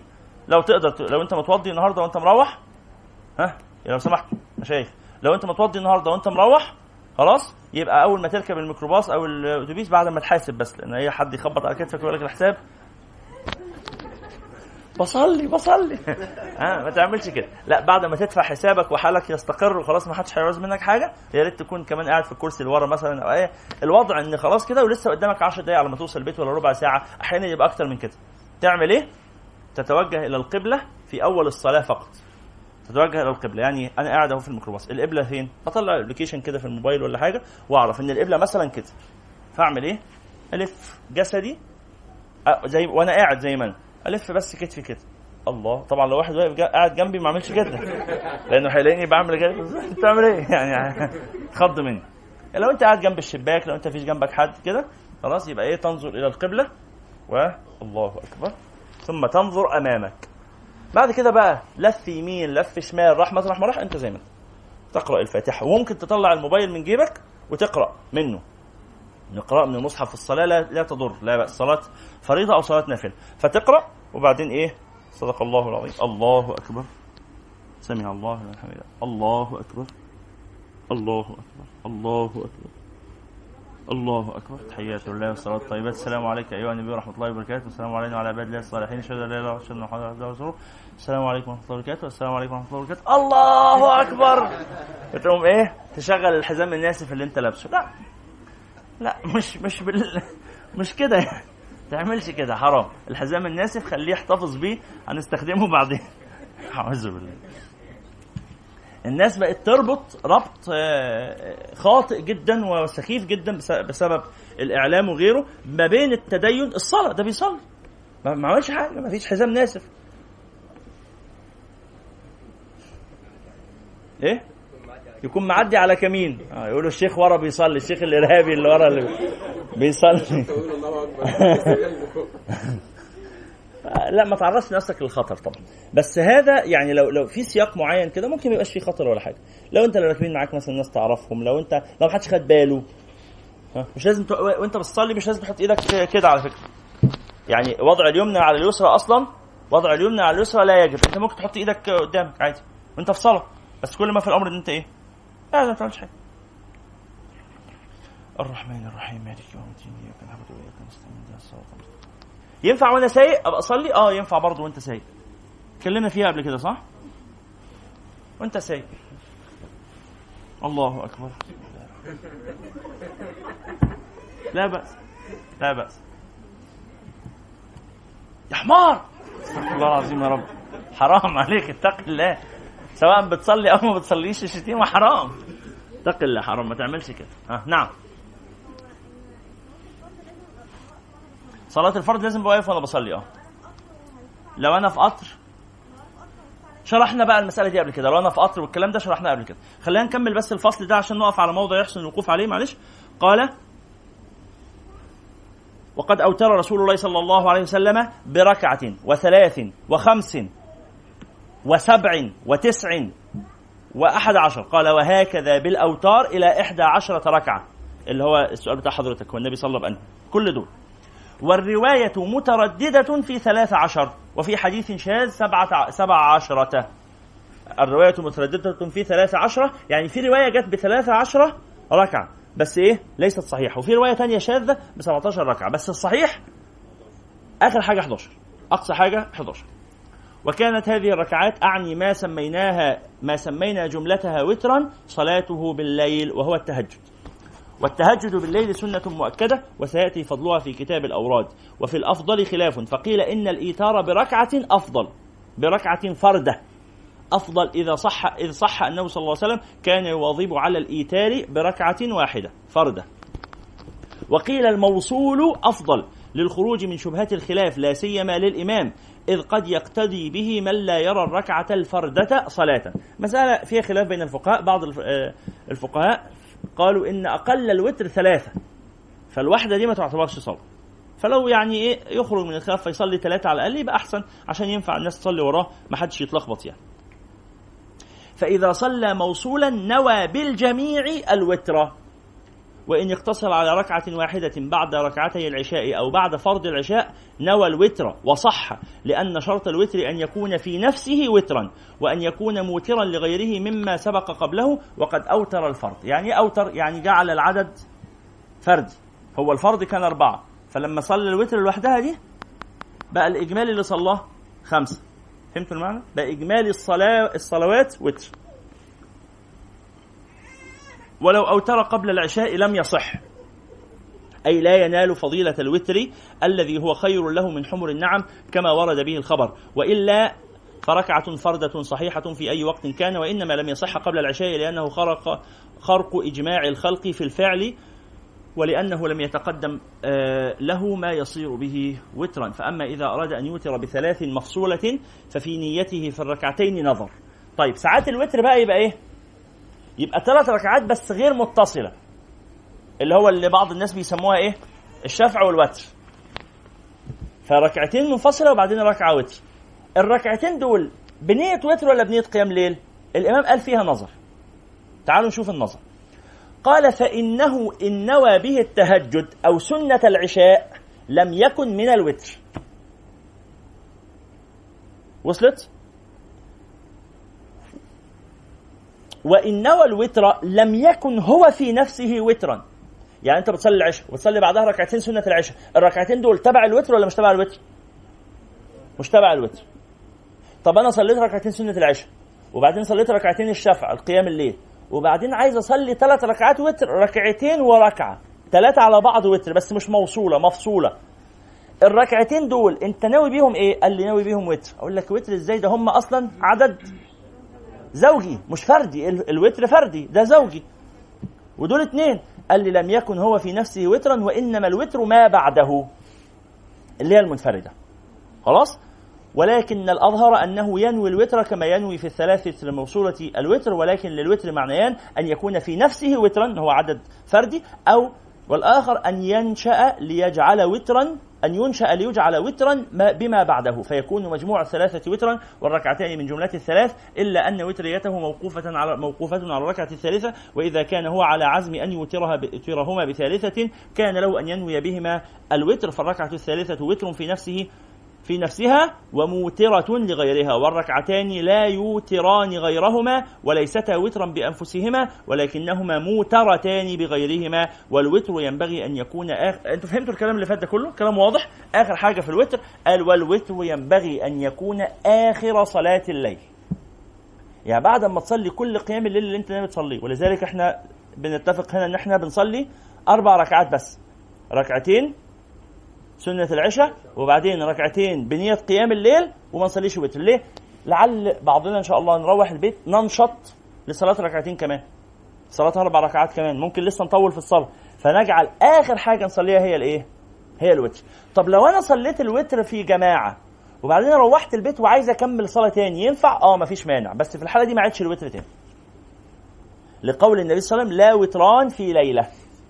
يبقى أنا لو أقدر أخلي الوتر آخر حاجة ماشي ما قدرتش وصليت الوتر. وبعدين عايز أكمل صلوات مع نفسي أكمل ولا أعيد الوتر مرة أخرى. نعم.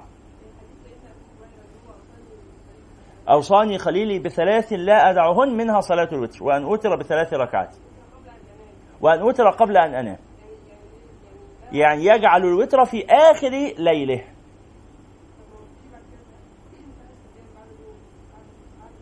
لا ما هو قبل أن أنام الآخرة. على حسب بقى التهجد إما أن يكون في وسط الليل ثم ينام بعده أو أن يكون في أول الليل ثم ينام بعده أو أن يكون في آخر الليل ولا ينام بعده.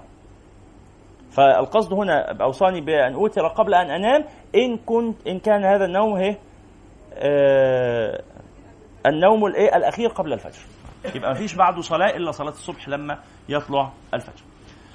قال والوتر ينبغي أن يكون آخر صلاة الليل فيقع بعد التهجد وسيأتي فضائل الوتر والتهجد وكيفية الترتيب بينهما في كتاب ترتيب الأو في كتاب ترتيب الأوراد. والسابعة صلاة الضحى وفيها كلام طيب جميل. والثامنة إحياء ما بين العشاءين وأيضا فيها كلام طيب جميل. نقولهم باختصار شديد من غير ما نقرأ الكتاب في دقيقة من غير ما نقرأ المكتوب. صلاة الضحى عشان نبقى إيه كملنا الفصل. صلاة الضحى ركعتين أو أربعة أو ستة أو ثمانية حد أدنى اثنين حد أقصى ثمانية لا تزيد عن ثمانية صلاة الضحى من اثنين لثمانية مفصولة غير متصلة. صلاة الضحى من ركعتين إلى ثمان ركعات مفصولة غير متصلة. وقتها من إمتى؟ وقتها من بعد الشروق بتلت ساعة إلى قبل صلاة الظهر بعشر دقائق. من بعد شروق الشمس بثلث ساعة تقدر تصلي الضحى ويفضل وقتها ممتد إلى ما قبل صلاة أذان الظهر بعشر دقائق. طيب لو الظهر أذن وأنا لسه ما صليتش الضحى ينفع أقضيها؟ نعم. إن كانت عادتي صلاتها لو أنا متعود كده كده بصلي بخلاف الصلاة الأخرى. لأن الضحى ليست سنة مؤكدة ليست بتأكيد الوتر. الوتر مؤكد, مؤكد عالي بعض العلماء قال بوجوبه أصلا. بعض الفقهاء قال إن الوتر واجب لكن الضحى لا. خلاص فالضحى مهم لكن إن فاتت آه، يستحب قضاؤها لكن ليس كاستحباب قضاء الإيه؟ الوتر أو صلاة قيام الليل أو نحو ذلك. فإذا صلاة الوتر عرفنا عدد ركعاتها وعرفنا وقتها. حد عنده فيها سؤال؟ طيب لو أنا صليت الثمان ركعات في وقت الضحى وقت الضحى اللي هو قلنا مثلا ممكن الساعة 8 الساعة 9 الساعة 10 الساعة 11 الساعة 11 ونص أي حاجة. صليت الثمانية وعايز أزود ينفع أزود؟ أه ينفع بس مش بنية الوتر. بنية النفل المطلق. ثوابها ثوابها في قول النبي صلى الله عليه وعلى آله وصحبه وسلم تصبحون وعلى كل سلامة من أحدكم صدقة. السلامة يعني مفصل. الجسد فيه 360 مفصل. فالإنسان لازم كل يوم يفتح عينه الصبح كده يتبرع أو يتصدق ب 360 صدقة. فرض. تصبحون وعلى كل سلامة. تشكر ربنا على نعمة المفصل ده والمفصل ده والمفصل ده والمفصل ده. مفاصل كتير لولاها ما تعرفش تعيش. فنعمة من ربنا سبحانه وتعالى أن المفاصل دي بتتحرك. فتتصدق. قال فتسبيحة صدقة وتحميدة صدقة وتهليلة صدقة وأمر بالمعروف صدقة ونهي عن المنكر صدقة. ثم قال وصلاة الضحى تعدل ذلك كله. فصلاة الضحى دي بيسموها صلاة الأوابين. أو بيسموها زكاة البدن أو صدقة البدن. صدقة البدن. نحن بنصليها بنية الإيه؟ الزكاة عن الجسد كله عن ال 360 مفصل اللي في الجسد. نعم. صلاة الضحى ممكن تبقى ساعة الشروق بالظبط؟ لا. لأن النبي عليه الصلاة والسلام قال إن الشمس تطلع بين قرن الشيطان وتغرب بين قرني شيطان فتجنبوا الصلاة في هذين. وقت الشروق ووقت الغروب تحرم الصلاة. الوقت اللي مكتوب في النتيجة ده لازم بعده بتلت ساعة تصلي. نفس الوضع. الوقت اللي بيبقى مكتوب ده في النتيجة لازم بعده بتلت ساعة يدخل وقت الضحى. لكن الوقت ده نفسه أو بعده بخمس دقائق لسه الشمس بتطلع تحرم الصلاة. الوتر أقضيه إزاي؟ أقضيه أقضيه الصبح. آه أقضيه بالنهار أقضيه في أي وقت. نعم. سؤال آخر. ادي صلاة الضحى؟ ها. ها. صليت فرض العشاء وصحيت قبل الفجر بساعة. صليت قيام ووتر كويس. أنا كده أوترت قبل آه، آه، الفجر. خلاص حصل المقصود. من كان يعلم أنه سينام ويستيقظ قبل الفجر ليصلي الأفضل أن يؤخر الوتر. لكن من كان يعلم أنه إن نام لن يستيقظ هو عارف حاله. إنه لو نام في الغالب مش هيصحى غير لما الفجر يأذن. يبقى في الحالة دي إيه؟ يستحب أن يوتر قبل أن ينام. يختلف باختلاف الحال. سؤال آخر في الوتر سؤال آخر في الضحى. آخر صلاة معانا هي صلاة الإيه؟ إحياء ما بين العشاءين. قال اللي هي الصلاة ما بين المغرب والعشاء. قال وهي سنة مؤكدة. ومما نقل عدده من فعل رسول الله صلى الله عليه وسلم بين العشاءين ست ركعات. دي من السنن اللي بيغفل عنها كتير من الناس. صلاة ست ركعات بين المغرب والعشاء. ست ركعات. مين أول مرة يسمع في حياته عن السنة دي؟ طيب مين سمع عنها قبل كده؟ واحد اثنين ثلاثة أربعة خمسة فقط. أغلب الناس أغلب الناس لم يسمع بهذه السنة من قبل. سنة صلاة ست ركعات بين صلاة المغرب وصلاة العشاء. بين المغرب والعشاء. ست, ست ركعات. ولهذه الصلاة فضل عظيم. وقيل إنها المرادة بقول الله تعالى تتجافى جنوبهم عن المضاجع. وقد روي عنه صلى الله عليه وسلم أنه قال من صلى ما بين المغرب والعشاء فإنها من صلاة الأوابين. وقال صلى الله عليه وسلم من عكف نفسه ما بين المغرب والعشاء في مسجد جماعة لم يتكلم إلا بصلاة أو قرآن كان حقا على الله أن يبني له قصرين في الجنة. مسيرة كل قصر منهما مئة عام يغرس له بينهما غراسا لو طافه أهل الدنيا لوسعهم. هذا الحديث لا يصح معناه ولا لا يصح آه، إسناده ولكن معناه طيب جميل. قال وسيأتي بقية فضائلها في كتاب الأوراد إن شاء الله. كتاب الأوراد ده اللي هيكلمنا فيه عن ترتيب اليوم الطبيعي في حياة المسلم. بتبدأ يومك إمتى وتعمل إيه وبعدين تعمل إيه وبعدين ترتيب اليوم الطبيعي هيتكلم على ده بالتفصيل. بس باختصار أنت عرفت إن في ثمان سنن الخمسة اللي ورا الصلوات وصلاه الضحى وصلاة الوتر وصلاة آه، ما بين المغرب والعشاء اللي هما العشاءين. اسمهم العشاءين لأنه كلاهما يكون بالليل يعني. صلاة المغرب اللي هي العشاء الأولى وصلاة العشاء اللي هي العشاء الثانية أو العشاء الآخرة. خلاص؟ مش لازم ستة ممكن تبقى أربعة ممكن تبقى ركعتين أي صلاة في هذا الوقت بعد سنة ال- المغرب. يعني بصلي ركعتين سنة المغرب وبعدين أصلي بعدهم ركعتين صلاة الأوابين إحياء ما بين العشاء. بعد ذلك انتقل إلى القسم الثاني من باب آه، آه، الصلوات النافلة. فقال القسم الثاني ما يتكرر بتكرار الأسابيع وهي صلوات أيام الأسبوع ولياليه لكل يوم ولكل ليلة. أما الأيام فنبدأ فيها بيوم الأحد و يوم الأحد نقرأه يوم الأربعاء المقبل مش يوم الأحد بقى نقرأه يوم الأربعاء المقبل إن شاء الله. وصلى الله على سيدنا محمد وعلى آله. سبحانك اللهم وبحمدك أشهد أن لا إله إلا أنت أستغفرك وأتوب إليك. والسلام عليكم. آه السيرة هنأخرها مرة بقى. كان في قلنا هنختصر السيرة النبوية في مجلسين هنأخره مرة بدل ما يبقى المرة اللي جاية يبقى المرة اللي بعدها. عشان عشان إحنا عايزينه يبقى بعد نهاية كتاب الصلاة. إن شاء الله نجتهد ممكن المرة اللي جاية مش أكيد. آه ممكن نمر عليه بسرعة. فيا إما المرة اللي جاية إما المرة اللي بعدها. يعني لما نخلص كتاب الصلاة نعمل مجلس السيرة ده آه، في لقاء واحد إن شاء الله. وصلى الله على سيدنا محمد وعلى آله. السلام عليكم ورحمة الله وبركاته. هو الذي بعث في الأميين رسولا منهم يتلو عليهم آياته ويزكيهم ويعلمهم الكتاب والحكمة وإن كانوا من قبل لفي ضلال مبين.